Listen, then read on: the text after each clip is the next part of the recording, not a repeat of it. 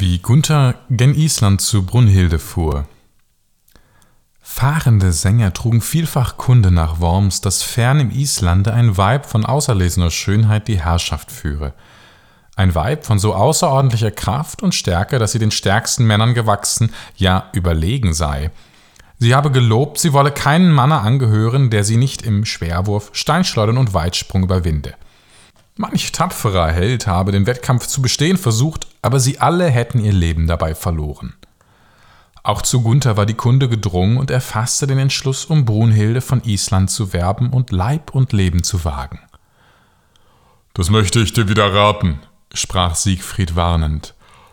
Leicht möchte es geschehen, dass du dort Leib und Leben verlierst. Aber Gunther ließ sich nicht abschrecken und beharrte auf Ausführung seines Vorsatzes. Wohl, sprach Hagen, wenn du durchaus darauf bestehst, so bitte Siegfried, dass er dir seine Hilfe leihe. Dieser erklärte sich dazu bereit, wenn Gunther ihm seine Schwester zur Ehe gebe. Andern Lohn begehre er für seine Mühe nicht. In Königstreue gelobe ich dir das, rief Gunther hoch erfreut und bot Siegfried zur Besiegelung seines Versprechens die Rechte. So rüstete man sogleich die Fahrt nach Island. Siegfried nahm seine Tarnkappe mit, jene über den Kopf zu ziehende Mantelumhüllung, wer sie trug, dessen Stärke wurde um zwölf Männer Kraft vermehrt, und er wurde in seiner Umgebung völlig unsichtbar. Gunther hatte 30.000 Mann auf die Brautfahrt mitnehmen wollen, doch Siegfried erklärte, Brunhilde sei so mächtig, dass wenn man zum Streite komme, sie alle besiegen würde.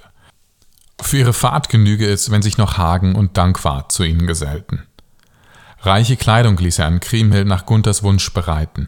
Jedem der vier arbeitete man aus schneeweißer arabischer Seide und anderen kostbaren Stoffen zwölf Gewande.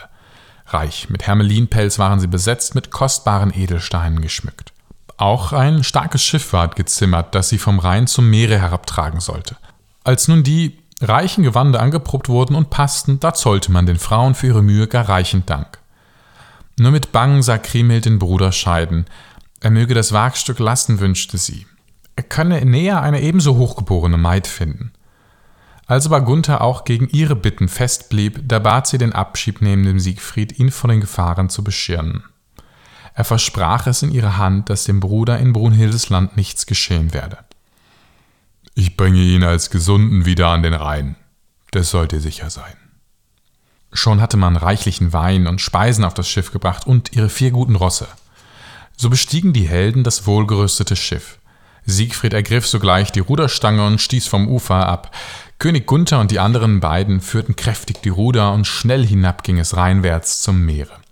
Schon am zwölften Morgen kamen sie zum Isenstein in Brunhildes Land. Wenn wir vor Brunhilde kommen, mahnte Siegfried die Gefährten, so saget dort alle, Gunther sei mein Lehnsherr und ich sein Lehnmann, dann wird alles gut gehen. Das alles tue ich um deiner Schwester willen, Gunther. Sie ist mir wie die Seele und wie mein eigener Leib. Ich will es gern verdienen, dass sie werde mein Weib.